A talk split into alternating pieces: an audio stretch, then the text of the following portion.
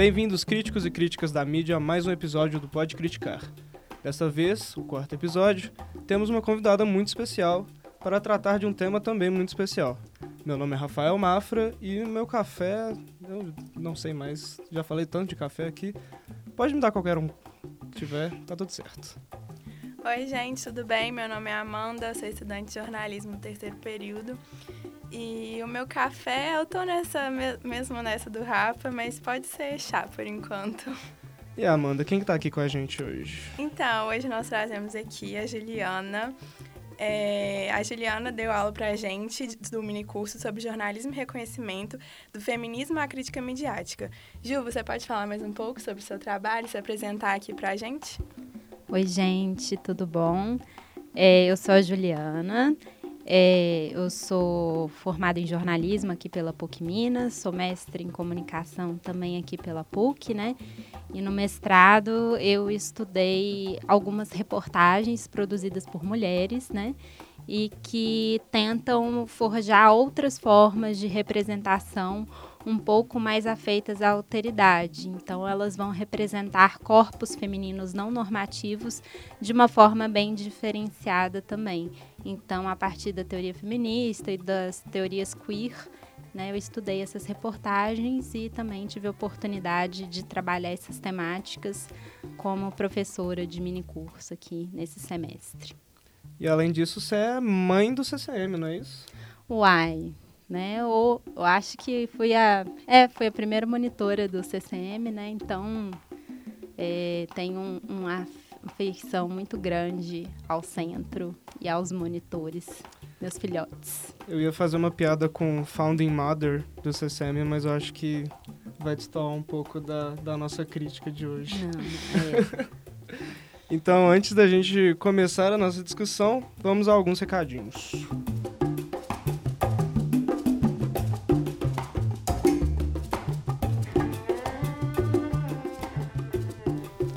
Então, Amanda, conta pra gente um pouco sobre essas entrevistas que fizemos e publicamos desde o nosso último encontro aqui no Pode Criticar.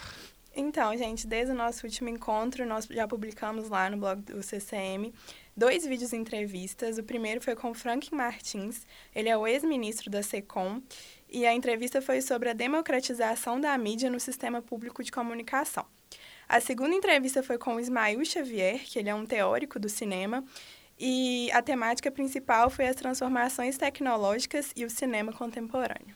Essa entrevista com Franklin Martins, inclusive, foi nossa convidada que, que fez, né, na época da jornada. Foi no ano passado, a gente fez a entrevista com o Franklin, falamos sobre esses temas importantes e urgentes no Brasil, foi bem bacana. Ah, legal.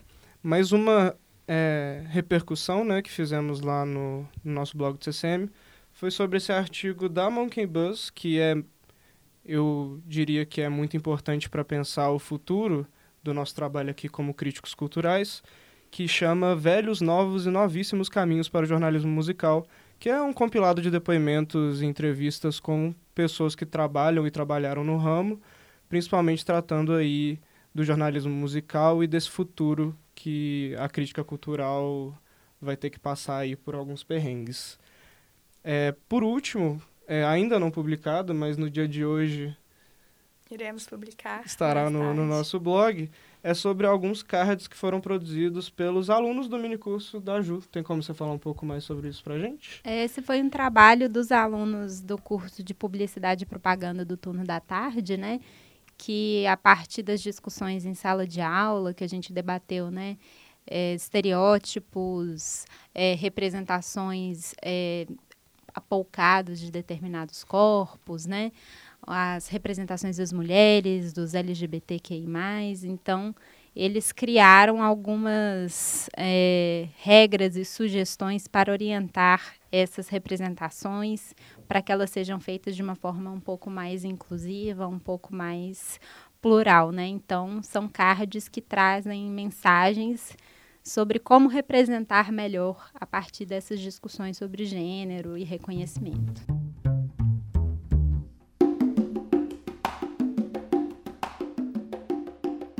Se o jornalismo não incomoda, ele não traz um elemento do incômodo, ele tem que se questionar: o que é que eu estou fazendo aqui? Para que eu sirvo?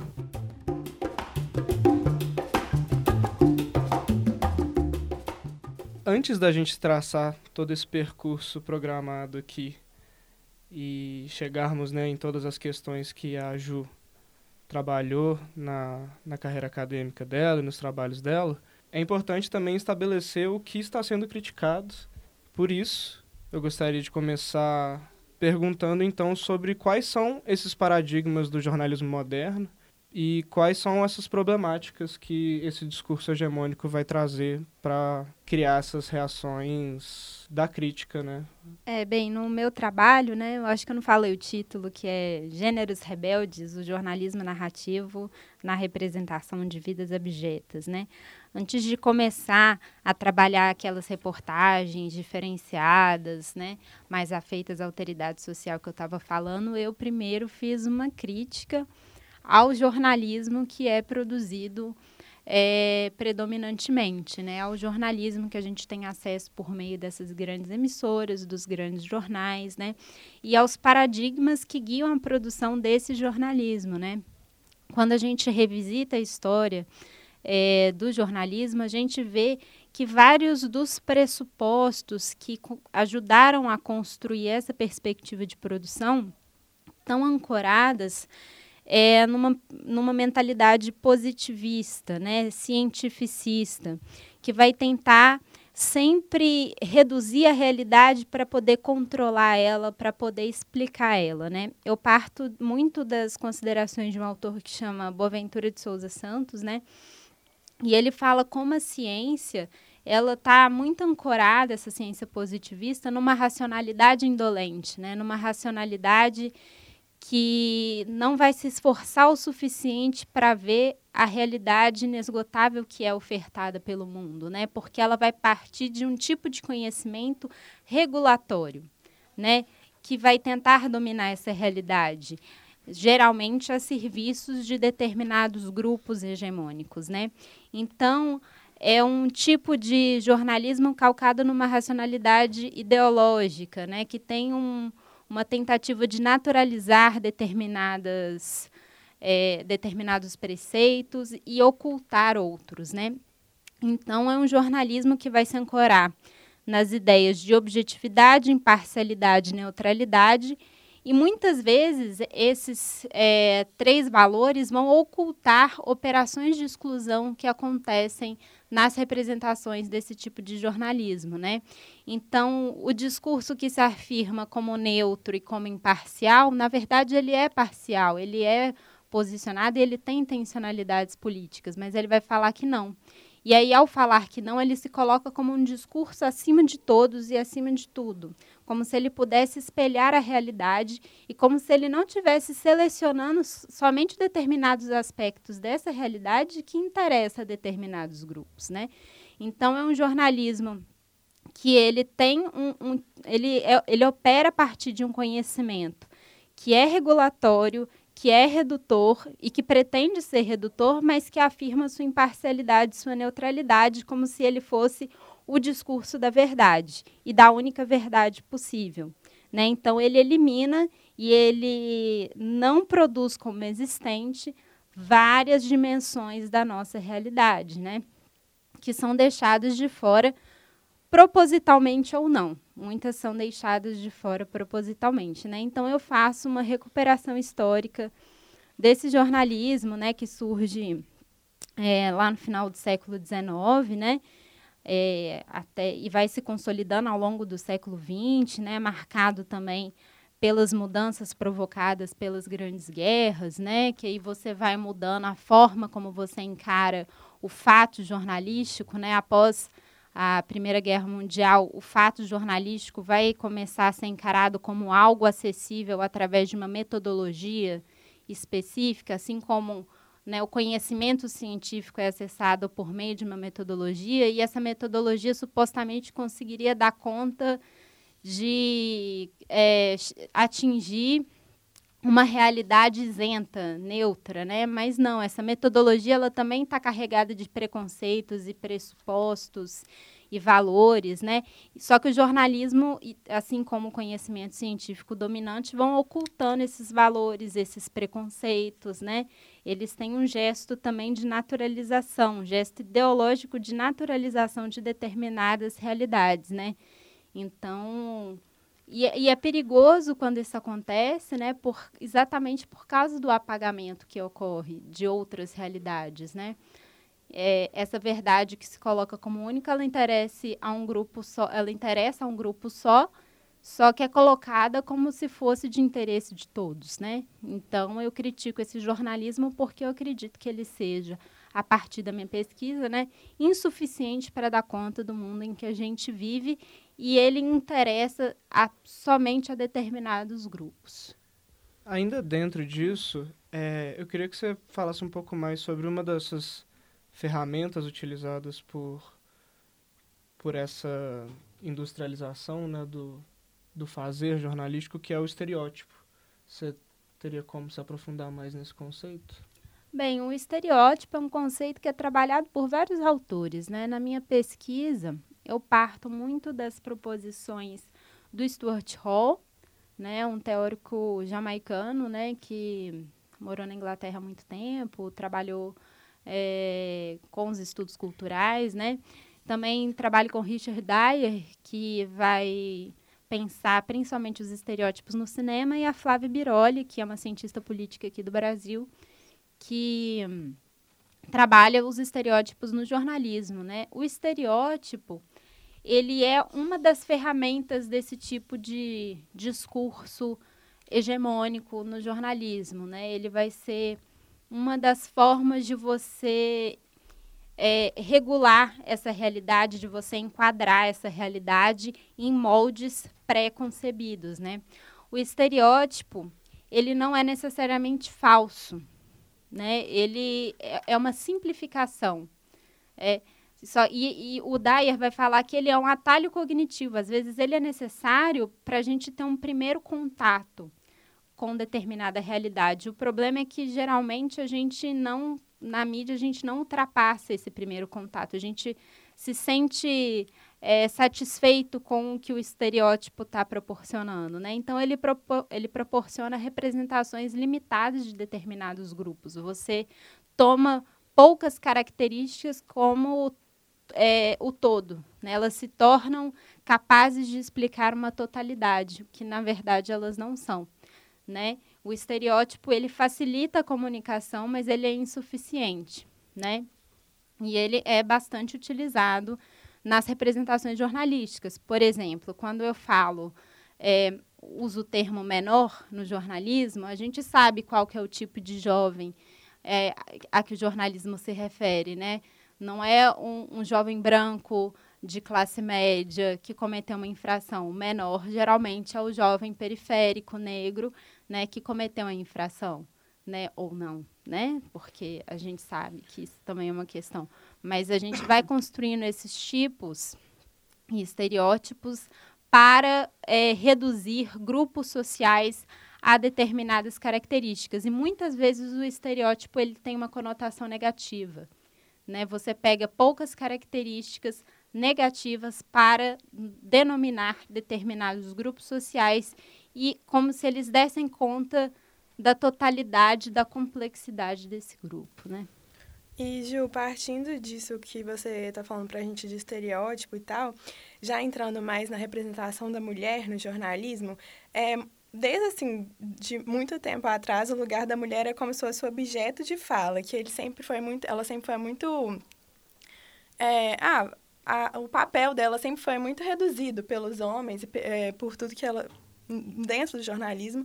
E aí entrando mais nessa parte da representação da mulher e, e e do feminino mesmo dentro do jornalismo, você poderia falar mais um, um pouco para a gente como que a teoria feminista contribuiu para esse pensar criticamente do jornalismo? Sim, e contribuiu muito, né?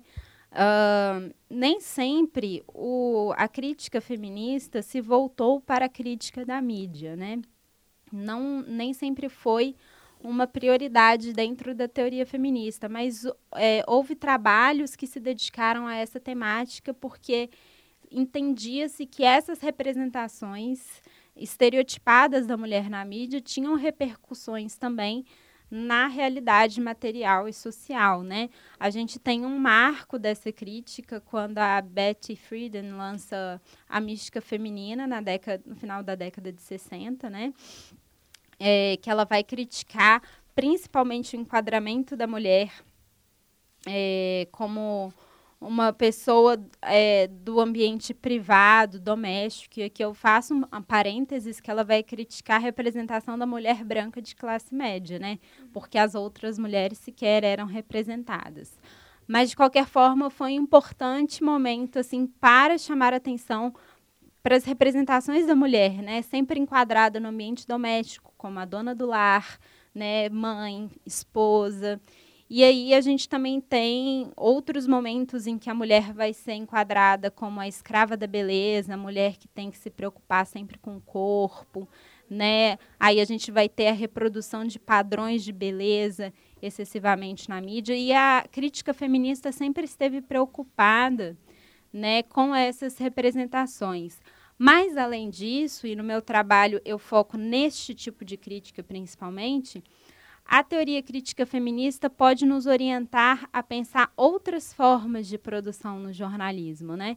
É, elas fazem, algumas autoras fazem uma crítica à produção do conhecimento científico, né? E eu tentei trazer isso para uma crítica ao jornalismo. É, a dona Haraway, por exemplo, ela vai falar como a ciência, né? Ela é produzida é, a partir dos posicionamentos, dos preconceitos e dos valores de quem produz esse conhecimento, né? E ela vai falar que a ciência ela é posicionada, né? E ela tem que ser posicionada. A gente tem que mostrar esses valores, né? Então ela vai defender a ideia de saberes localizados, de um saber perspectivado, né? Da gente mostrar de onde parte esse conhecimento na ciência. E aí eu tento trazer isso para o jornalismo, né? O que, que seria um jornalismo que abre mão de uma imparcialidade, de uma neutralidade, para afirmar de onde que ele está partindo, quais os preconceitos que, que orientam essa produção, quais os valores, né? quais as perspectivas.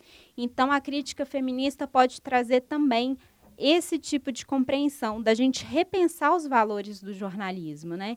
Então, no meu trabalho, eu proponho também a partir de outros autores e autoras, a gente abrir mão da imparcialidade, da neutralidade e trabalhar com outro conceito de objetividade, uma objetividade que a dona Haraway chama de objetividade fortalecida, porque ela não vai abrir mão do rigor de apuração, de você ter uma metodologia que te garanta esse rigor, mas é, mostrando esses preconceitos e os valores que estão guiando essa metodologia.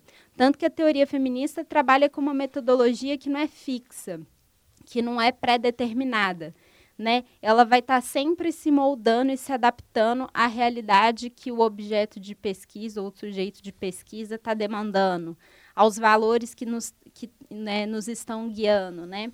Então, eu trabalho com essa ideia de objetividade perspectivada para pensar o jornalismo a partir dessa crítica feminista. É, você disse que essa crítica feminista ela vai pensar também formas alternativas de se produzir né, o jornalismo. Aí eu queria que você falasse mais sobre essa questão da produção mesmo, que vai se materializar aí na, na, na própria imprensa feminista, tipo como se deram essas experiências e o que, que a gente às vezes pode ter de lá para cá até nos dias de hoje, assim? É, uh, a gente pode ver alguns trabalhos jornalísticos que dialogam com essa ideia de uma objetividade mais perspectivada, de um jornalismo que não é imparcial e nem neutro, né? Uh, durante o período da ditadura militar, por exemplo, a gente teve vários jornais feministas, né? E não só feministas, a gente teve imprensa LGBT, a gente teve imprensa negra, a gente teve imprensa operária, né? Mas a gente teve esse conjunto de experiências extremamente politizadas que estavam ali para defender uma perspectiva de mundo, sabe? Que não estavam interessadas em uma verdade isenta, mesmo porque ela não existe, né? Eles estavam em busca de uma construção política, né? E é interessante notar que o, a imprensa feminista, ela perdura e perdurou para além desse momento da ditadura militar, enquanto outros jornais da imprensa alternativa da época, da década de 70 e 80, duraram só naquele período, a imprensa feminista teve uma longevidade expressiva, né? E sempre é, em sintonia com as demandas do movimento feminista, né? A grande parte da imprensa feminista, como os jornais Brasil Mulher, Nós Mulheres, Nós Outras, enfim, eles estavam ligados a movimentos, né? Então, eles tinham essa conotação política muito forte, né? E muito expressiva. Então, a gente tem aí um exemplo na história do jornalismo, uma história que raramente é contada, né? Uma história frequentemente apagada, mas uma história de um jornalismo que não se pretendia isento e nem neutro, né? Um jornalismo extremamente politizado e posicionado né? E eu também estudei no meu trabalho as reportagens que eu chamo de autorreflexivas, que também vão dialogar com essa forma diferente de objetividade. Então, Gil, partindo dessa, desse seu estudo sobre as reportagens autorreflexivas, é, você poderia falar um pouco mais sobre o que é, como elas são vistas atualmente é, é, pela sociedade e até alguma, algumas reportagens são consideradas as principais dentro desse ramo? Bem, o que, né, a partir de vários autores também, é, no meu trabalho eu chamei de reportagem autorreflexiva, é um tipo de reportagem que vai tensionar o próprio gênero da reportagem, né? Ele vai ser, vai ser uma reportagem posicionada, né? O autor ou a autora da reportagem vai se posicionar no próprio texto, no universo diegético desse texto, mas não vai ser um posicionamento uh, despretensioso. Né? A gente tem exemplos na história do jornalismo de uso dessa primeira pessoa, do aparecimento da figura do jornalista, como no novo jornalismo estadunidense, né? É, nas reportagens do Gay Talese, por exemplo. Mas no caso dessas reportagens que eu estudo, esse posicionamento existe para criticar o gênero da reportagem, para fazer uma autocrítica a própria tentativa de representar. E para mostrar que essa tentativa de representar é inevitavelmente falha e precária, né? Mas vamos tentar lidar com essa precariedade. É um pouco esse o gesto, né? Então é uma é, emergência de uma primeira pessoa, de uma posicionalidade que pretende colocar em xeque, colocar em questão os próprios pressupostos do jornalismo e da reportagem, né? E aí eu estudei é, três reportagens, né? Eu estudei a reportagem A Floresta das Parteiras, escrita pela Eliane Brum, que é talvez a maior jornalista do Brasil atualmente, né? Maior repórter brasileira. Também é, de outras grandes repórteres, estudei o Nascimento de Joyce, da Fabiana Moraes, e Presos que Menstruam, da Nana Queiroz, né? E aí eu fui estudando como cada reportagem faz esse gesto autorreflexivo, esse gesto de questionar a sua própria tentativa de representação e como essa forma de representar que não se pretende imparcial, que não pretende dar conta de uma verdade fechada, consegue representar determinados corpos, né? O que todas elas têm em comum também é que elas representam corpos femininos que não se encaixam numa ideia de uma normatividade, né? São corpos desviantes. Então eu tento ver como que uma, um jornalismo é, que parte de uma objetividade perspectivada consegue representar esses corpos fora desses padrões e desses regimes de representação muito estereotipantes. Acho interessante nessa questão que você estava desenvolvendo sobre a reportagem autorreflexiva, do repórter reconhecer tanto sua interferência naquele recorte de verdade quanto nas suas falhas de representação. Eu, eu não sei se é uma analogia muito chula e eu peço perdão se, se alguém achar isso, mas eu acho muito interessante que é, o cinema verdade, né, de certa forma, ele traz essas mesmas perspectivas para a construção da narrativa do cinema, né, da, da narrativa audiovisual. E aí eu, eu não sei, eu acho que a gente não vai saber dizer se tem alguma articulação entre o cinema verdade e esse tipo de construção da reportagem autorreflexiva, mas fica aí uma ideia para alguém. A gente pode até procurar. É, né? Pode dar outro podcast. Ah, pode sabe? dar esse, um outro podcast, mas eu acho uma articulação interessante, assim, de o cinema verdade, ele é exatamente. Agora eu não lembro, eu vou, vou até pedir para a Beth depois para me esclarecer. Eu não lembro se é só documentário, mas nesse exercício do documentarista que né, é uma herança lá do Dziga Vertov, do construtivismo, mas de começar a mostrar o próprio processo e mostrar para o espectador as falhas que ele tem no, naquele processo e tal. É, então, Gil, dentre essas reportagens que você já citou aqui para a gente, é, que são denominadas autorreflexivas, quais são as principais diferenças entre elas? Bem, é, elas têm muitas semelhanças, né? Mas cada repórter, né, vai lançar mão dessa autorreflexividade de uma forma diferente, né?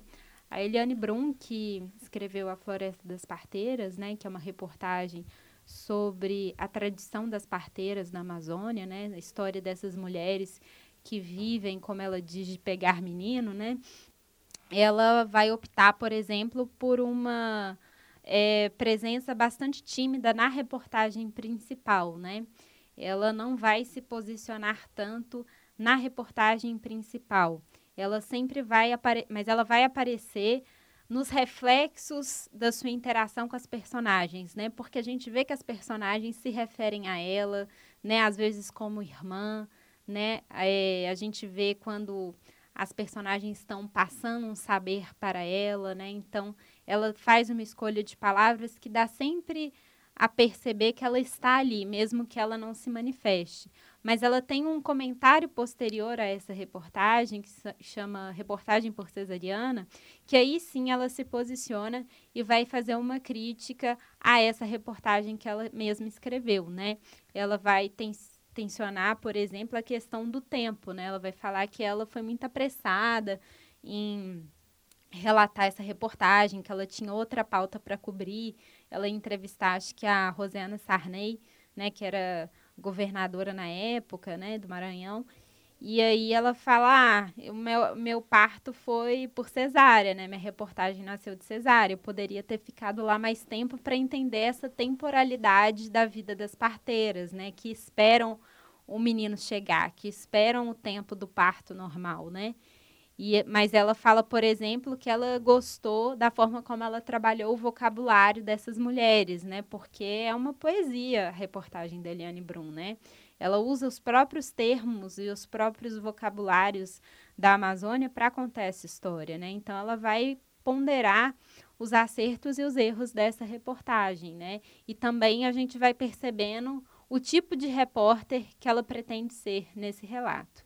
A Nana Queiroz, que escreveu Presos que Menstruam, que conta a história de mulheres que são condenadas a sobreviver no sistema carcerário brasileiro, ela já vai ter uma postura mais participativa na própria reportagem. Ela não lança mão tanto de paratextos, né, que são esses textos complementares, né, os comentários posteriores, introduções e etc ela já vai usar o próprio texto da reportagem para problematizar a reportagem, né? Tem uma parte muito interessante do livro que depois dela contar a história de várias mulheres e de contar por que, que elas foram parar nas prisões e tal, ela tem uma hora que ela tem acesso aos documentos dos processos dessas mulheres, né? E aí ela vê que nem tudo que foi contado para ela era verdade de acordo com os processos, né? E aí ela se vê numa suposta encruzilhada, porque no jornalismo, né, se você não tem certeza se aquela verdade não pode ser comprovada, se aquilo não é a verdade, você não publica, né? Mas ela aceita incorporar essa contradição. Ela abandona o fato como elemento último da reportagem, né? Ela fala, olha, Pode ser que o que elas me falaram existam inverdades, existam mentiras, existam fabulações, mas o que, que é mais importante? A história precisa de cada uma dessas mulheres ou a gente entender que o sistema carcerário no qual elas estão tentando sobreviver é injusto, é cruel, né? E, e ele precisa ser combatido, enfrentado e pensado pela sociedade, né? Ela escolhe esse, essa, esse outro caminho. O mais importante é essa sensibilização política e democrática, e não fato, não a verdade fechada. Então, ela vai se posicionando para mostrar também né, o, esses outros, essas outras camadas da realidade que seriam ocultadas num trabalho jornalístico tradicional. Né? Isso, esses ruídos seriam abafados. Então, ela se posiciona para mostrar esses ruídos todos, mostrar a, o encontro dela com as presas, para mostrar né, o, os limites desses relatos, para mostrar também as impressões dela nesse sistema carcerário, né, que choca ela de uma forma bastante intensa, né? Então ela também nos choca através do seu choque, né? Então ela vai mostrando várias é, várias camadas dessa realidade através da sua posicionalidade, né? E por fim a Fabiana Moraes, né, que escreveu O Nascimento de Joyce, que conta sobre o processo de cirurgia de redesignação genital da Joyce Mel Silva, né, que é uma cabeleireira do distrito de Perpétuo Socorro, em Pernambuco, né, ela vai contar esse processo cirúrgico da Joyce, né, e ela também vai ter uma presença um pouco mais discreta na reportagem principal, mas vai usar dos comentários posteriores, assim como Eliane Brum, para mostrar os tensionamentos que ela teve com a Joyce, a relação conflituosa dela com a Joyce, né? Mostrar como teve esse conflito de classe, esse conflito de realidades, o conflito entre fonte e, ou personagem e repórter, né? O principal objetivo da Fabiana Moraes é mostrar é essa dificuldade da relação entre repórter e personagem. Então, ela usa a posicionalidade dela para problematizar esse tipo de encontro, né? Que também não é tematizado muito no jornalismo, né? O repórter é, sempre ficou oculto, né? Como é imparcial e neutro, você não precisa da, do aparecimento da figura do repórter, né? Mas ela fala que é importante a gente pensar a dimensão do encontro, porque o encontro influencia na realidade, né? Então, ela vai defender um jornalismo de subjetividade, né, que mostre esses ruídos, essas fissuras do relato. Então, é mais ou menos esse o gesto de cada uma. Você vê que cada uma vai ter uma estratégia, um propósito específico, mas elas vão se unir nessa tentativa de dar conta de uma realidade que é difícil de ser relatada, que elas não vão conseguir relatar na sua totalidade, que elas não pretendem relatar na sua totalidade, mas que elas vão tentar narrar, ainda que precariamente. É essa relação que eles têm de jornalista com é, o entrevistado, mas pelo fato de, dela ser jornalista e de ter entrado naquela realidade como jornalista, interfere muito, como você já disse. Mas você acha que se, se ela conseguisse entrar, essas, essas autoras conseguissem entrar de outra forma é, nessa realidade? Por exemplo, como um personagem é, na vida daquela pessoa, dentro da prisão ou como alguém que mora mora é, no lugar onde a, a, Joyce morava, alguma coisa do tipo que não interfira é, nisso de, de, do jornalismo mesmo. Você acha que a história contada poderia ser completamente diferente? Eu acho que sempre vai haver uma interferência, né? Por exemplo, eu vou dar um exemplo que eu acho muito bom, que são, é sobre uma realidade parecida, assim, eu acho que vai ficar claro. É, tem um livro Prisioneiras, o um livro reportagem assim do Drauzio Varela, né, que é uma temática muito parecida com o livro da Nana Queiroz, que é o Presos que Menstruam, né? E a Nana Queiroz enfrenta essa dificuldade da veracidade do relato, né? Porque é, ela entende em determinado ponto que podem, pode haver dissonâncias, que as mulheres não vão contar tudo para ela, né? Que existem vários afetos que percorrem aquele contexto, que não é fácil você também falar sobre um crime, etc. O Drauzio Varela, ele não é jornalista, ele é médico, né? E médico é aquela pessoa que você vai no consultório, você conta, conta a tua tudo. vida, saca? E aí, ele tem outro tipo de relação com essas mulheres e elas acabam contando um monte de coisa para ele. Que não elas contariam para um jornalista. Para um jornalista, né? Porque o jornalista é uma figura intimidadora, sabe? Ele vai fazer um relato sobre você. Você corre um risco quando existe um relato sobre você, sempre tem um risco. E as pessoas sabem disso. Então, assim, eu acho que partir de outra posicionalidade pode gerar sempre outros relatos, né? Como o relato do Drauzio vai ter outra outra conformação, porque ele parte de um outro lugar de ouvinte, né? Mas eu não sei se essas mulheres poderiam trocar de lugar. Eu acho que o lugar delas é de jornalista. Hum, e vai ter vai ter um filtro, vai ter uma mediação, vai ter uma barreira, vão ter limites. Como o Drauzio Varela provavelmente também encontraria limites. Né? Não estou falando que ele tem acesso a um discurso também desprovido de interferência. Né? Também tem. Né? Todos os discursos têm. Né? Mas aí a, cada posicionalidade pode despertar outras facetas né, de, um, de um mesmo tema, de um mesmo acontecimento. É isso, mas isso é interessante mesmo, assim, uhum. assim, de pensar o relato pode ser sempre outra coisa. Uhum. Né? Mas eu acho meio desonesto, assim, né? Você, como jornalista, abdicar dessa defesa do seu, né, da sua posição e, sei lá, se infiltrar para contar uma história, né? Acho que depende da história também. Mas é, principalmente. depende, né? Nesses casos eu acho que não tem necessidade, porque o objetivo delas era contar a partir desse lugar de jornalista mesmo. Mas eu uhum. acho que né, é sempre bom você abrir o jogo, mas tem casos e casos, assim. Não sei, talvez a gente poderia pensar que, em alguns casos, né? Tem que... o caso do livro que eu estava até lendo, que chama Gomorra.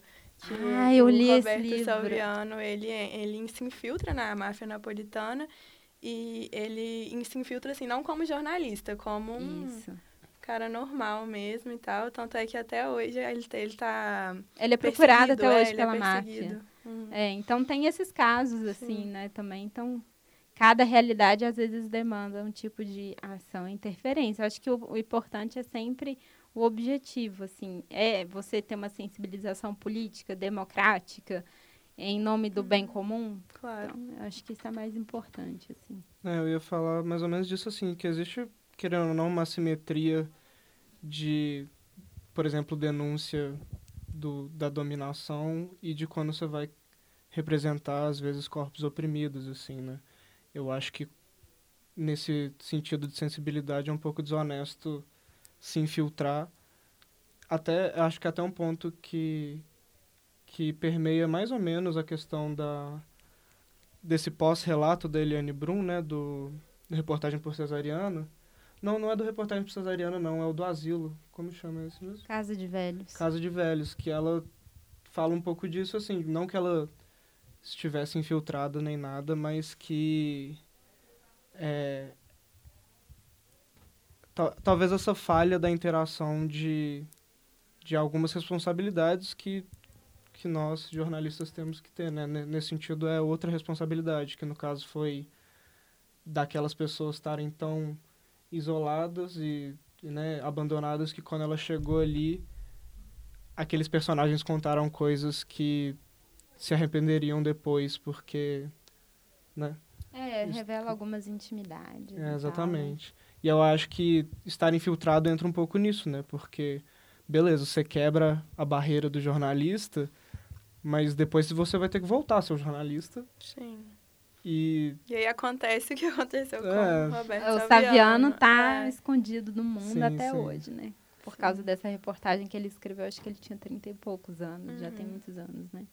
Mas, só um comentário, eu acho interessante essa questão que você falou um pouco mais para trás de é, a verdade, né? O, ou a tentativa da verdade não ser o fato último do jornalismo nessas nessas experiências de auto-reflexão, porque da forma como é construído esse dogmatismo que a gente tem sobre o que é jornalismo, né, e, e esse jornalismo sendo o imparcial, o neutro, a verdade, o objetivo, essa, essa construção heróica, né, que se tem do jornalismo, o repórter, né, ele acaba sendo querendo ou não, essa espada, assim, né? Ele acaba sendo... A reportagem é, é esse, esse instrumento que, que esse herói vai usar para totalizar e universalizar uma coisa e é quase uma subver subversão total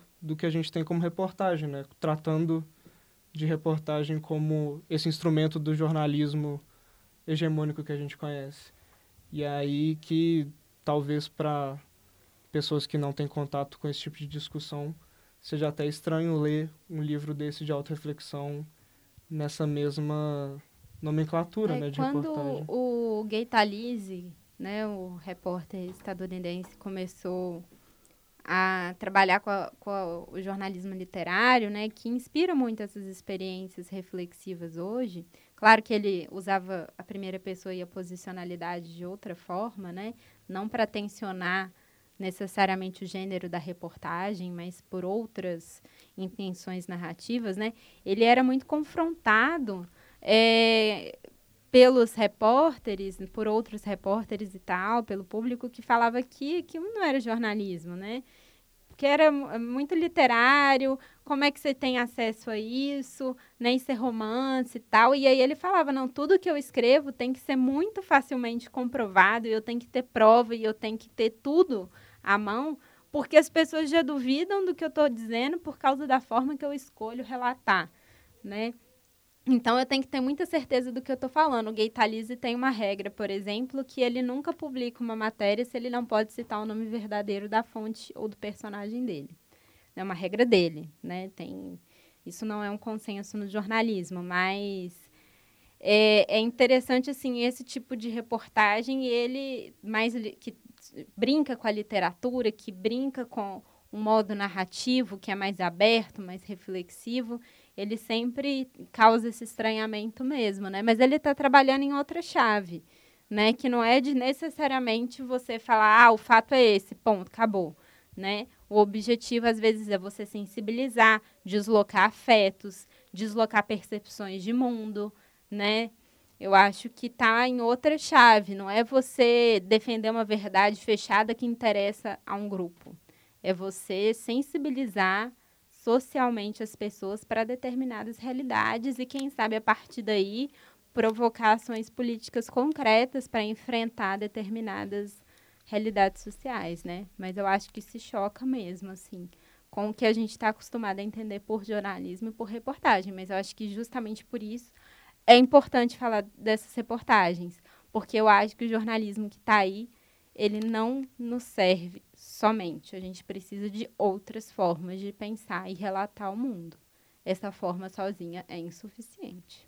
Tratando então de dois termos que sonoramente são muito parecidos, mas que no seu conteúdo são bem diferentes, teria como você falar um pouco para a gente dessa diferença entre Agora, a gente já falou bastante de imprensa feminista, mas o que foi a imprensa feminina nesse caso? É, a imprensa feminina, ela também existe há algum tempo, né? Os primeiros periódicos femininos surgiram é, há bastante tempo. Aqui no Brasil surgiu tar tardiamente, no final do século XIX, porque a imprensa surgiu aqui tardiamente, tardiamente né? Também no século XIX, só que mais no começo. E foi um tipo de produção que foi criado por homens, cabe destacar, para você reforçar determinados estereótipos em torno da mulher.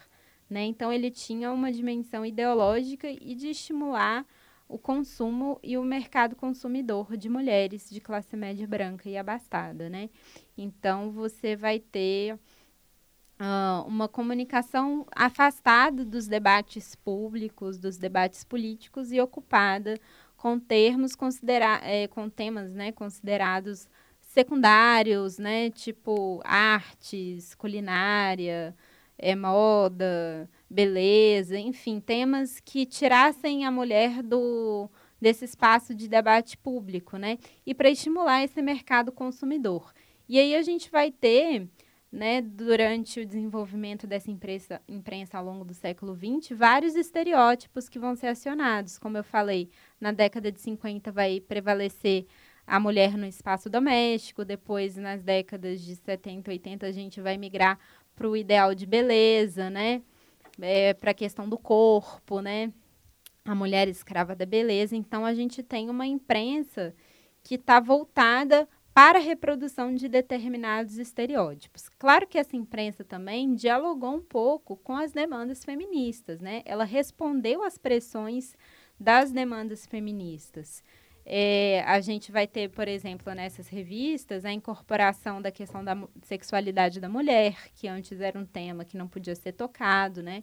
A Naomi Wolf, que escreveu O Mito da Beleza, ela vai falar que essas revistas têm uma importância, porque muitas vezes foi o primeiro local que as mulheres tiveram acesso a algum tema, assim, um pouco mais é, progressista, assim, como essa questão da sexualidade, né? Mas a gente também não pode esquecer os limites, né? A, a, e o fato né, de para quem que essa imprensa foi feita, quem que qual mulher que essa imprensa reflete? Geralmente essa mulher branca de classe média, que também é o objeto de crítica dessa tendência da teoria feminista da Friedan e da Naomi Wolf, né? Um feminismo mais liberal. Então, né, a revista feminina tem essas limitações. Eu acho que a crítica a essa revista feminina também tem limitações, né?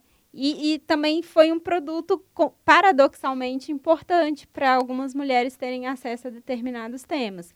Mas elas se consolidaram como propagadoras de certos estereótipos, principalmente nessa questão da mulher no espaço doméstico e de padrões de corpos e belezas específicos e dessa construção de que a beleza é algo que a mulher deve tentar alcançar, né? E a gente vê se reproduzindo na imprensa até os dias de hoje, né? Então é uma ferramenta ideológica também de estimular o consumo e tal, mas que não por isso não possa ter alguma possibilidade de subversão e de tratar de outros temas. Então, Gil, você disse que essa, essa imprensa feminina era na maioria das vezes produzida pelos homens e tal. E eu gostaria de saber como que, que está né, o mercado de trabalho hoje, como que as mulheres são inseridas dentro dele. Bem, no começo as mulheres eram bem apartadas desse contexto de produção jornalística, né? Claro que quando surge a imprensa feminina, é, começa a se, se, contratar determinadas mulheres, uma ou outra mulher para trabalhar na redação, mas sempre estimulada a focar no lado humano, sentimental das matérias, né? Hoje em dia, a gente já tem uma inserção maior da mulher no mercado de trabalho jornalístico, né?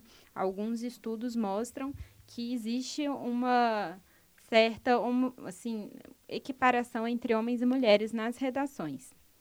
Mas é importante destacar, como alguns autores e autoras fazem, como a Flávia Biroli, por exemplo, que as mulheres enfrentam muitos, é, muitos obstáculos e muitas, muitos empecilhos que os homens não têm que enfrentar nesse contexto. Então, mesmo que elas consigam estar no mercado de trabalho, a gente tem que se perguntar em quais posições. As mulheres conseguem é, estar nos cargos de chefia, de comando, né? As mulheres estão, é, por exemplo, na cobertura política e econômica, ou elas estão mais numa área cultural e tal, né? Não privilegiando uma área em detrimento da outra, né? Mas existe uma certa divisão do trabalho por gênero nas redações também. E aí teve uma pesquisa que chama Mulheres no Jornalismo Brasileiro, é, que foi feita pela Associação Brasileira de Jornalismo Investigativo, que mostra como as mulheres sofrem muita violência de gênero nas redações, desde assédio até constrangimentos que as impedem de alçar determinados cargos, né? E o mais impressionante dessa é, pesquisa foi quando a gente vai ver né, o perfil das pessoas entrevistadas, a gente ainda vê que as mulheres que estão nesse mercado de trabalho são majoritariamente brancas, de classe média, e né, dentro de uma heteronormatividade no, é, padrão, né? Então, a gente não tem mulheres negras, a gente não tem é, mulheres trans, a gente não tem travestis, a gente não tem vários corpos que não são capazes de acessar essas tecnologias de produção das normas e dos sentidos que circulam no mundo, né? Então, é ainda o mercado de trabalho, como todos os outros, muito restrito, né? A gente tem vários constrangimentos que, que impedem as mulheres de ter uma maior participação em determinadas áreas e tem vários corpos que podem ser enquadrados nessa categoria mulher que não são considerados nem mulheres e que nem estão conseguindo ter acesso a, aos meios de produção de discurso, né? Então, é, aparentemente a gente tem uma equidade de gênero, mas ela é uma equidade meio falsa, assim, né? Ela é uma equidade branca, uma equidade de classe média, é uma equidade restrita e uma equidade que ainda é pressionada por essas violências cotidianas, né? Então acho que um jornalismo ele precisa dessa representatividade não pela identidade, né? Porque eu até trabalho com perspectivas teóricas que são desidentitárias, pós-identitárias, né? Mas é por uma questão de né, você conseguir fazer circular outros corpos. Isso é importante numa dimensão política, econômica, cultural, né? Outros corpos, outras perspectivas, né? De você poder é, fazer que outras pessoas tenham acesso aos meios de produção de discurso é importante, né? Então, a gente enfrenta esse problema ainda. É, dentro desse comentário, né, sobre uma questão que abarca seus estudos, sua pesquisa do, dessa questão pós-identitária, estava programado aqui no nosso roteirinho para a gente falar um pouco sobre a contribuição da teoria queer na construção dessas narrativas que a gente está discutindo, mas foi meio que um consenso aqui que isso geraria talvez Dá mais algumas horas. o dia inteiro. É, então a gente vai prometer para o próximo semestre, porque esse, infelizmente, é o último podcast desse semestre. Meu último podcast. O último podcast ah, da Amanda, que vai fazer. Tirei falta. Vai fazer moda também, né? Vou. Fazer jornalismo e moda e é um, um ramo para se explorar. A gente já teve alguns podcasts, inclusive, sobre isso. Sim. Vídeo último com o Pablo, do Met Gala. É, então, chegando ao final desse nosso podcast por cesariana, a gente podia colocar aqui algumas recomendações, além da bibliografia toda que eu vou fazer o possível para colocar tudo na, na postagem. Se tem mais algum, algum produto midiático, cultural que agregue na nossa discussão? Ah, eu acho que assim, eu sugeriria um documentário que está no Netflix que chama O Voyeur, que é sobre uma das reportagens do Gay Talise, e que vários dilemas do jornalismo e dessa questão da posicionalidade e da verdade, né, sobre o fato vão ser colocados de uma forma bem interessante. Então eu recomendo esse documentário, né? Além dos três livros reportagens que eu citei, eu recomendaria também o Garotas Mortas da Selva Amada, né? Que é muito bom. Inclusive, o Garotas Mortas tem uma resenha crítica do Kaique Pinheiro, um colaborador nosso. Um no... colega nosso do no grupo nosso de blog. pesquisa. Isso, lá no blog. Podem checar também. É, e eu acho que sobre é, feminismos e tal, eu gostaria de sugerir o, a autobiografia da Angela Davis, que foi lançada recentemente pelo Boitempo, né, que eu acho uma obra muito boa, e o livro feminino, é, o feminismo para os 99%, um manifesto, né?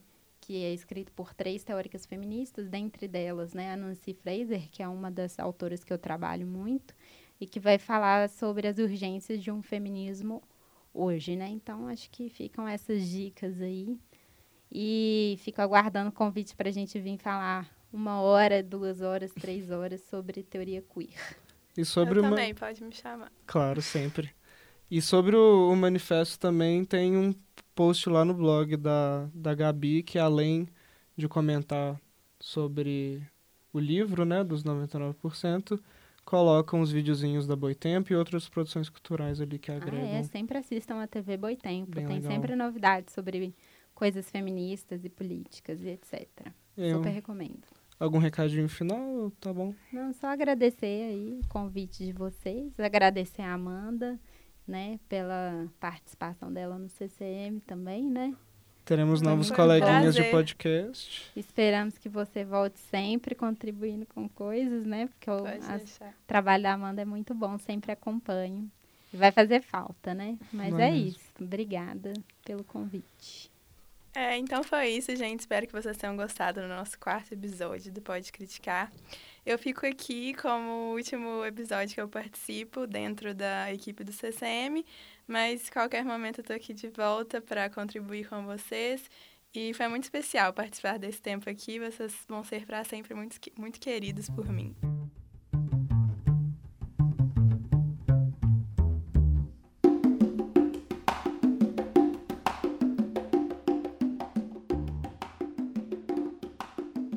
Este podcast foi gravado no Labial de PUC Minas Coração Eucarístico, no dia 13 de junho de 2019. Técnica de João Pedro Junqueiro.